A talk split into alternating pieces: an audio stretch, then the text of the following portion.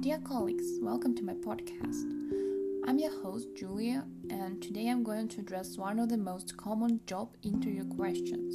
What are your biggest strengths? To begin with, I pride myself on rich vocabulary and strong writing skills. Having started as a translator for three years, I have a deep attention to detail when it comes to my texts. I've always been detail-oriented in my work, and it's something I enjoy.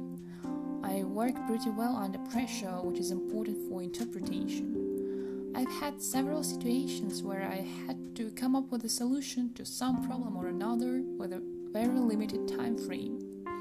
Time management is another point I should mention. I prefer to stick to the deadline or to complete the project well ahead of schedule. That's it for this week's episode. Don't forget to join me next week for another episode. Thank you for listening.